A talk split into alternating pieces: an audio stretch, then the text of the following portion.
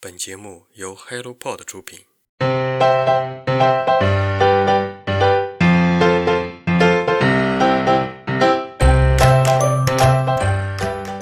Hello，大家好，欢迎收听晨间书事，我是 Masa。五一假期的开启已经进入倒计时了，你的假期是如何安排的呢？在这五天的假期里，无论你再怎么出门浪，也请拿出一个阳光明媚的午后，翻开一本书，读上几页。下面开始本期的新书推荐吧，《大脑通信员》，作者赵思佳，湖南科学技术出版社。爱情真的由多巴胺控制吗？为什么你的记忆力会越来越差？人的睡眠受什么影响呢？为什么你总是无法集中注意力呢？戒烟为什么这么难呢？吃辣和跑步为什么让人很爽呢？想要回答以上这些问题，我们需要更加深入了解大脑，而负责调控有关快乐、记忆。上瘾还有恋爱等重要事情的，便是大脑中的通信源——神经递质。因此，这是一本有关大脑神经的有趣科普通俗读物。作者赵思佳在这本书里将用生活化的语言为我们系统专业的解释什么是神经递质，它在大脑中的工作机制是什么呢？将七种最常见的神经递质，包括多巴胺、血清素。去甲肾上腺素、乙酰胆碱、谷氨酸、GABA，还有内啡肽，都一一讲清楚了。在查阅这本书的时候，作者下面的这段话让我回味无穷。借着这次的机会，送给大家。博士学位给我带来最大的收获是，当我遇到与专业相关的新问题时，我大概知道这个问题的边界在哪里了。这说起来简单，但很关键。遗憾的是，获得此技能没有捷径可走。我的本职工作是研究神经递质的，大脑中的多巴胺和去甲肾上腺素这些化学物质是怎样影响人的大脑认知的呢？这些词，平时我们在看科普文的时候可能见过，但仔细想一想，又不太确定它们是什么。比方说。你可能知道多巴胺和快乐有关，又和上瘾有关，还和帕金森病有关，但到底是怎么相关的呢？我不喜欢这样的似是而非，于是，在二零一九年博士毕业的时候，我开始写这么一本专门讲神经递质的科普书，它系统的将神经递质的知识讲清楚，用科普和精炼的方式展现给大家。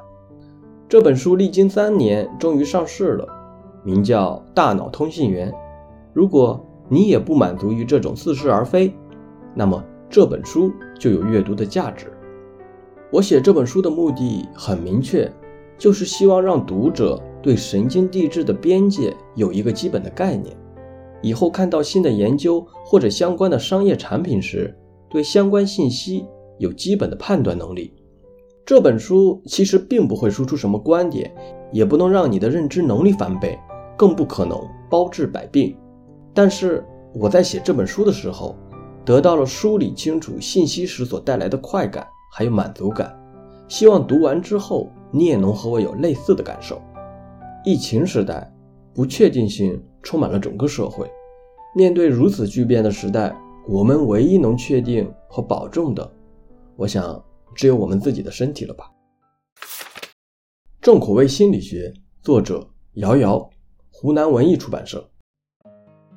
严格意义上来说，这不是一本新书，而是一本畅销十年的心理学经典作品的再版。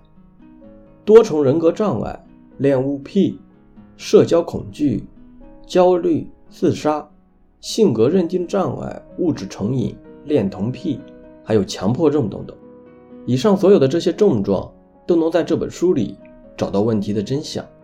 作者瑶瑶，应用心理学硕士，国家二级心理咨询师。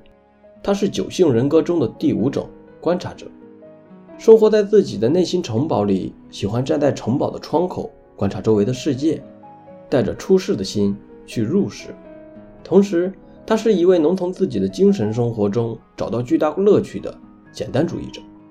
重口味心理学》这本书，在多种心理学理论的基础上，用通俗生动的文字讲解了社交恐惧、认知障碍等多种精神疾病的症状，还有患病原因、治疗方式等等。这本书的语言表达比较幽默，将心理疾病的症状通过诙谐轻松的对话表述，简单易懂。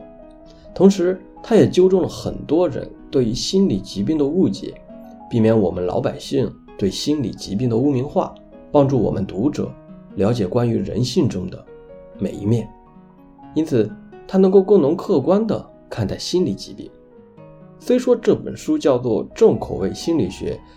但是在我认为啊，与其说是重口味，不如称之为硬核。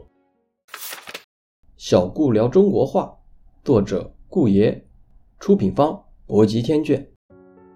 对于作者顾爷，我其实并不陌生，因为在2015年，当我完成研究生课题的时候，关于绘画的参考文献，用的便是顾爷在知乎上的知识点。因此，当再次看到顾爷这本新书的时候，又让我回到了一五年那个毕业论文的日子里。中国画就算不是一个严肃的话题，但至少是一个一本正经的话题吧。可是作者顾爷他却用无厘头的方式，在这本小顾聊中国画的书里，用一种新潮的诙谐的幽默的口吻，普及了中国画的艺术知识。那在大多数眼里高深莫测的中国国画，就显得平易近人的多了。豆瓣网友评价道：“啊，一定要表扬一下这本书的装帧，是可以平摊的线装书，插图非常大。因为本身国画色调一般偏低饱和度，对比西洋画色彩肯定会单调一些。大的插图能够非常直接呈现出国画的细节，但是有些部分字体过小。这应该是读过的第四本顾爷的书了。”逛当当的时候看到这本新书，就立马下手了。之前读小顾聊绘画的时候，就一直希望作者顾爷可以出一本讲国画的作品。顾爷讲起国画来，也是依旧的风趣幽默。印象最深的是介绍阎立本的那本，真的是把阎立本的形象和历史课本中彻底颠倒，非常的搞笑，非常的轻松。一共介绍了不到十五幅图。希望以后会出更多的作品。顾爷的书一直是我放松时刻的快乐源泉。如果你也对中国国画感兴趣，希望看看顾爷的这本书。今天的新书速递就到这里。如果你也有喜欢的新书，欢迎在评论区和我们留言，我们会认真回复每一位朋友的意见。最后，让读书成为一种人生的可能。今天的晨间书事就到这里，我们下期再见，拜拜。